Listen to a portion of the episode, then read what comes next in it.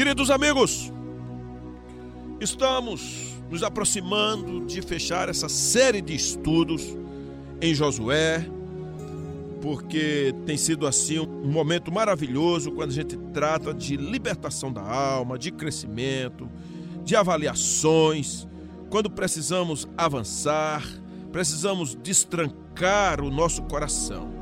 Eu quero dizer, queridos, que nós vivemos num contexto de idolatria, onde nós passamos, onde estamos, as pessoas com as quais nós conversamos, muitas e muitas vezes estamos o tempo todo sendo perseguidos, estamos vendo ali as ciladas do inimigo. Nós vivemos num mundo rodeado de anjos, mas também de demônios, um local onde Deus tem a primazia, mas também há um inimigo por trás. Então nós somos chamados para vencer as guerras, as lutas, a maldição, a idolatria, a falta de perdão, palavras duras, palavras tortuosas, um mundo recheado de pecados das mais diversas naturezas. Então, somente quando nós conseguimos entender a palavra de Deus e assim levar tudo cativo aos pés de Cristo. Por isso, como está a sua vida? Será que você tem crescido nesses dias entre os quais nós temos falado? No tempo de apostasia, no tempo de escravidão, no tempo de mágoas, de inimizades, de frieza espiritual, de apostasia, de falta de perdão, você poderá dizer que está crescendo. Você que tem a palavra de Deus, você sente vontade de orar, sente sede de Deus, sente vontade de conhecer a palavra dele, vontade de se debruçar diante dos pés do Senhor, ou você simplesmente vai empurrando com a barriga, vai andando mal, sente calafrios. Como está você?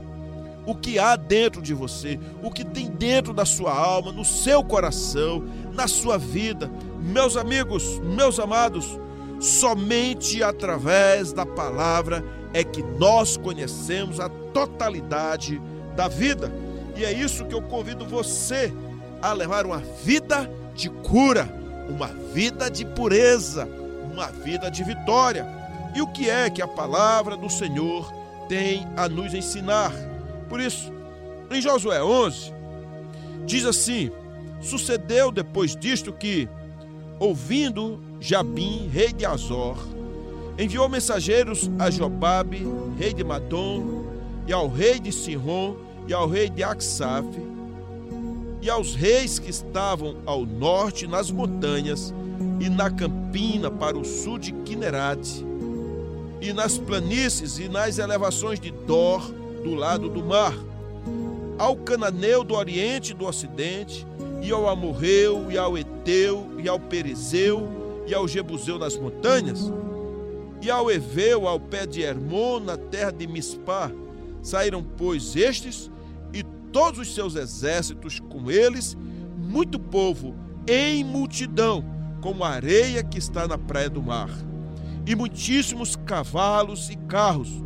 Todos estes reis se ajuntaram e vieram e se acamparam junto às águas de Merô para pelejarem contra Israel.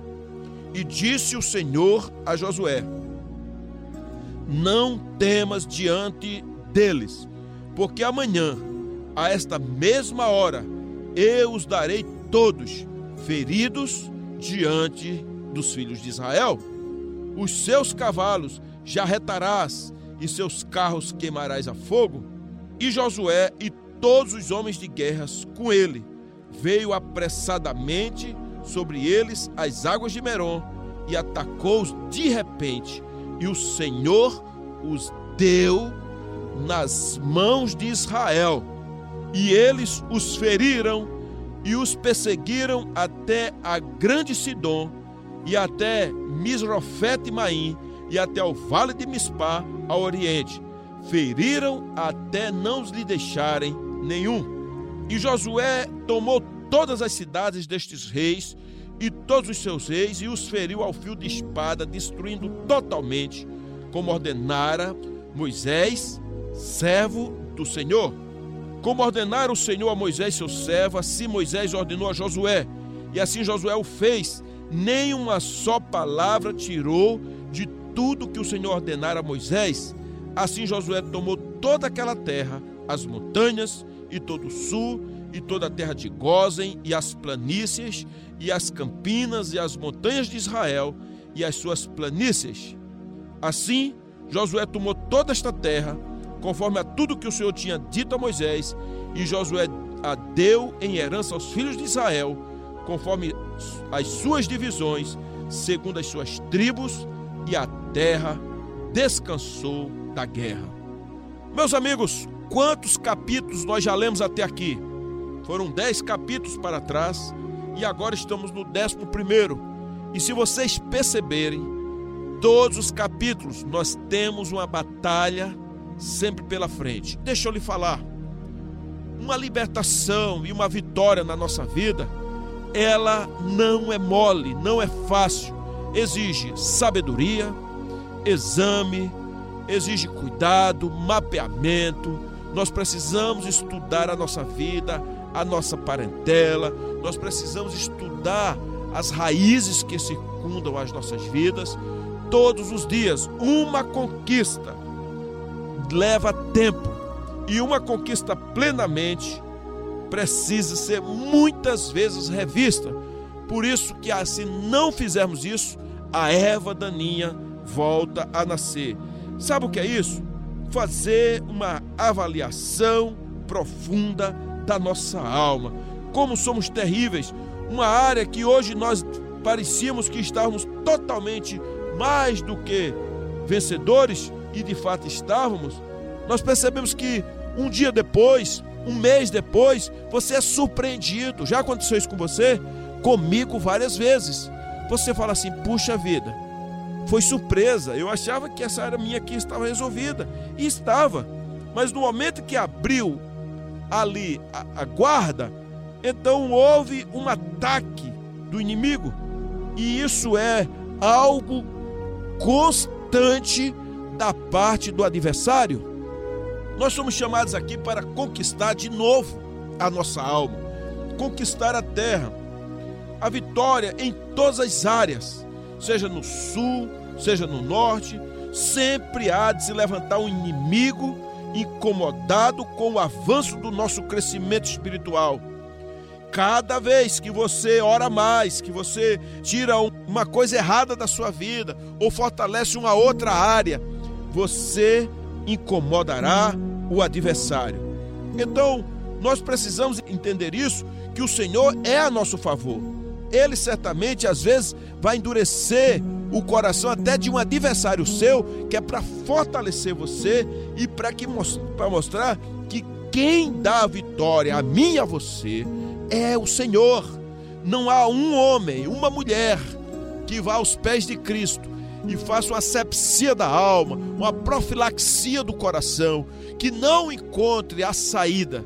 Não há ninguém que possa pegar, analisar e dizer: Senhor, esta área aqui é fraca, esta área aqui é vulnerável, esta área aqui ainda precisa de um cuidado, Senhor, seja de repente, como disse um irmão, pastor, eu não tive problema, mesmo sem ser crente, com bebedeira, com baderna, com prostituição, com mulheres, eu não tive isso. Meu problema era o meu jeito, eu me irava facilmente, o meu controle emocional, eu não abria nem para um trem, eu brigava e tive perdas nessa área. Então, às vezes, o que você tem em si, que precisa conquistar na sua alma, não é nada escandaloso. Mas já viu alguém paciente que você fala e não quero, não dá, vou embora. Eu conheci pessoas que abandonavam ou já abandonaram o culto no meio do caminho porque estavam impacientes. Já chegou no emprego, na empresa, estava exercendo um cargo de liderança. Ele simplesmente foi lá no departamento pessoal e avisou ao dono: olha, bota isso aqui para outro porque eu estou indo fora. Já conheci filhos que abandonaram os pais porque se tornaram intolerantes com os pais. Conheci pais também que foram muitas vezes perversos com os filhos por ser pessoas, pais que não aguentavam mais aquilo ali. Então, nós somos chamados para que possamos reavaliar as áreas que, e muitas vezes, é a infiltração, é o local que derrota você. Por exemplo, há pessoas que têm tudo certo, eu conheci assim, inclusive pastores, mas na a situação que ele tem um profundo descontrole financeiro. Ele gasta por conta, ele faz qualquer coisa, ele não poupa nada, ele não planeja, ele sempre está devendo, ele está às vezes enrolado, pegando dinheiro emprestado em vários locais, e já vi pastores que perderam o ministério por conta disso, porque não tinha como procurar corrigir aquilo, ele mesmo levou aquilo até o fim. Qual a sua área de desordem? É dinheiro? É sexo? É ira? É raiva? É descontrole emocional? é uma inconsequência? Não sei. Alguma coisa. Ou pode ser até uma passividade. Você está sempre muito na sua. Você não toma atenção para nada, as coisas estão acontecendo e você não amadurece. Você não é capaz de repreender seu filho, você não é capaz de trazer uma advertência ao seu marido, ao, à sua esposa, a uma pessoa. Você não é capaz de confrontar ninguém, de perguntar se aquilo realmente está indo certo, se porque aquilo. E essa passividade traz profundos prejuízos para você, para sua igreja, para sua família, para o seu negócio, para o seu trabalho. Você vai empurrando as coisas, sabe que tem uma herança que tem que resolver aí com seus filhos, mas você não resolve porque você não tem coragem de ter uma conversa séria, de poder falar calmamente, de traçar uma coisa e vai deixar um grande pepino depois que você morrer. Essas coisas são áreas na alma que precisam ser tratadas. Mas, pastor, eu não tenho que me meter isso, deixa para eles. Não. Você vai resolver aquilo que está ao seu alcance. Você vai resolver aquilo que é da sua alçada. Você vai resolver aquilo que faz parte da sua responsabilidade. Você precisa resolver agora. Há pressa da parte de Deus, querido, em executar os seus propósitos derramar as suas bênçãos, executar os seus juízos. Por isso, o Senhor muitas vezes faz como aconteceu aqui em Josué 11. Todos os reis, eles se juntaram. Não foi um rei, mas a Bíblia diz: sucedeu depois disto que, ouvindo Jabim, rei de Azor, enviou mensageiros. Aí ele começa a enviar mensagens a todas as nações, todos os reinos do norte, do sul, de trás, de frente. Por quê? Porque o Senhor queria derrotá-los todos de uma vez. Então, olhe bem, preste bem atenção aqui. Às vezes, o fato de você estar falando assim é muita prova, pastor. É isso que me surgiu, é isso que aquilo outro, é aquele outro problema. Meu irmão, abra seus olhos, porque poderá ser, por isso que você tem que ter o discernimento, que o Senhor queira lhe dar uma vitória rápida e por isso vem logo um montão de coisas de tudo que é lado para você aprender a resolver, aprender a depender do Senhor, aprender a ouvir a voz do Senhor, aprender a se consagrar, aprender a dizer: não, isso aqui não é meu, isso aqui é do Senhor, e o Senhor vai agir na sua vida. Uma coisa é certa: Deus não quer seus filhos administrando pecados, problemas, almas que estão aí aprisionadas, quando é a própria pessoa que está a me ouvir. O Senhor quer resolver o embate logo. Então, de repente, é uma situação ali, é dentro da família, é acolá. O Senhor quer resolver logo. E o Senhor tem pressa. E o Senhor tem pressa em trazer primeiro a santificação na sua vida. Então o Senhor está dizendo: olha, vai vir aí um montão de coisas, vai surgir uma doença de repente por causa aí do que você está fazendo não é, dos seus vícios. Você precisa logo largar esse negócio aí e cuidar da sua alma. O Senhor está falando. Nós precisamos ter uma libertação completa na nossa vida. Essa é a verdade. As vitórias de Josué, ele sendo um símbolo de Jesus, tanto no sul quanto no norte, aqui no capítulo 11, representa uma vitória sobre toda a terra prometida, sobre toda a alma. Porque toda a terra, toda a alma passa agora a estar no controle do Senhor. E você é templo do Espírito Santo, meu querido. Por isso que tem que lançar-se aos pés do Senhor. Ainda que haja coisas a conquistar, áreas a amadurecer, eu sei que sempre vai tendo, mas você não pode agora segurar nada. Em nome de Jesus, faça uma aliança agora aí, dizendo: Senhor, tudo que tem dentro de mim, que eu já mapeei, raízes que eu trouxe aqui, legados dos meus pais, das minhas gerações, mentiras, prostituição, desgraça, quebras, essas coisas todas, úteros envelhecidos por causa de aborto, ou tentativas ou conivências, partes que eu convivi com dinheiro em jogos de bicho, em agiotas, dinheiros malditos, de propinas, Senhor, seja o que for agora, em nome de Jesus, eu declaro agora, Senhor, diante do Senhor, que estou pedindo perdão e que agora aqui também cessa a ação do maligno, do diabo na minha vida, e a partir de agora eu andarei na presença do Senhor. Nós precisamos lembrar, queridos, que nós somos rodeados de uma tão grande nuvem nuvens de anjos, arcanjos, querubins, serafins, anjos e demônios. Demônios que são apenas seres fora do seu lugar. Qualquer pessoa, inclusive que é um vocacionado e está fora do seu chamado, ele faz um estrago incrível. Se você é um vocacionado para pregar a palavra, mas você preferiu estar trabalhando em outros negócios, você está fazendo um estrago no reino de Deus. Se você é um vocacionado para se levantar como um profeta, um homem que foi chamado para apontar o pecado, para libertar as pessoas, não para ficar ali apenas derramando lágrimas, mas para dizer o que tem que ser dito. Então vai e cumpra seu papel de profeta.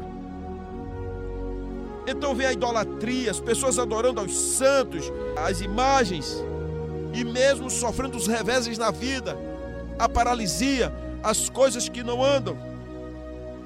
Nós precisamos imaginar isso para que o Senhor cure a nossa vida, para que de fato os despojos sejam entregues a Deus, para que haja uma alegria genuína na nossa vida. Você sente uma paralisia no seu coração, na sua alma, na sua vida profissional? Porque é que as coisas não destravam, não andam, não avançam? Chegou a hora de que você seja tratado aos pés de Cristo, para que seus filhos casem, para que de fato o seu marido lhe honre, para que haja empregos decentes em que seus filhos prosperem, em que você prospere, em que você de fato cresça para a glória de Deus, em que você possa dizer: Eu estou na prosperidade do Senhor, na alegria do Espírito Santo, na abundância de paz, levando a vida em que as coisas funcionam na minha casa, na igreja qual estou, na liderança que eu tenho, em nome de Jesus. Ó oh, queridos, somente levando uma vida aos pés de Cristo para ter uma vida abundante. E quem tem uma vida abundante tem uma vida destravada quem tem uma vida destravada tem o seu ministério em crescimento, a sua vocação andando. Você tem aí, de fato, um chamado vocacional para que as coisas aconteçam onde quer que você esteja. Tenha sensibilidade de ouvir a voz do Senhor. Hoje é dia de consagração. Hoje é momento de limpeza total da alma, como está escrito aqui em Josué 11 não tem gigante. Lembra dos anaquins? Aqueles que lá no início de Josué, os doze espias foram, invadiram a terra e eles encontraram com os anaquins. E eles disseram que eles eram homens tão grandes que quando olhavam para os anaquins, eles se achavam como gafanhotos. Esses homens também se juntaram com todos esses reis, aqui no capítulo 11, a convite de Jabim, o rei de Azor. E diz a palavra de Deus que esses anaquins que haviam perturbado a terra, e esses homens que tinham inspirado o terror naquela primeira geração, e que deixou impressionado esses espias, não a todos, nem a Josué nem a Caleb, apenas aos outros dez. Nesse tempo ainda Moisés era vivo. Todos eles foram agora mortos e destruídos. Nenhum dos anaquins ficou vivo na terra de Israel. Somente quando era fora das terras de Israel, como lá em Gate em Gaza, em Asdod, ainda sobraram deles, mas nas terras de Israel não sobreviveram, porque o Senhor deu a vitória. Quem é o gigante que lhe assombrou durante todos esses meses, esses anos, esses dias? Quem são os gigantes da sua alma? Quem são aqueles que lhe assombram? Quem são aqueles que lhe tiram a paz? Hoje é dia de você levar diante do Senhor. Hoje é o momento de você colocar diante do Senhor aquilo que lhe assombra e dizer: Senhor, hoje eu rasgo a minha alma. Hoje eu coloco diante do Senhor, eu exponho a minha vida aqui a Ti. Eu confesso de dizer: nem uma mentira, nem um pecado, nem uma sensualidade, nem um medo, nem uma história de assombração, nem uma idolatria. A partir de hoje permanece no meu coração. Eu os declaro afastados de mim, espíritos malignos, em nome de Jesus, saiam agora, porque agora vai entrar o Senhor na história, vai conquistar. É tempo de vitória, é tempo de ousadia. A terra, diz Josué aqui no, no versículo de, do capítulo 11, diz assim no versículo 23: Assim Josué tomou toda esta terra, conforme a tudo que o Senhor tinha dito a Moisés. E Josué a deu em herança aos filhos de Israel conforme as suas divisões, segundo as suas tribos, e a terra descansou da guerra. Sim, queridos, porque agora a alma conquistada encontrou o seu descanso, e agora é a hora da paz da paz por um tempo, até quando vier uma outra aprovação, mas o Senhor já está dizendo que você será uma pessoa vitoriosa. Chega de derrota, chega de quedas espirituais, chega de repetir o mesmo pecado, chega de ter assombração e medo pois agora sua alma e sua vida já enfrentou muito juízo, juízos severos do Senhor, mas o seu corpo, templo do Espírito Santo, agora é tempo de obedecer e se alegrar na presença do Senhor.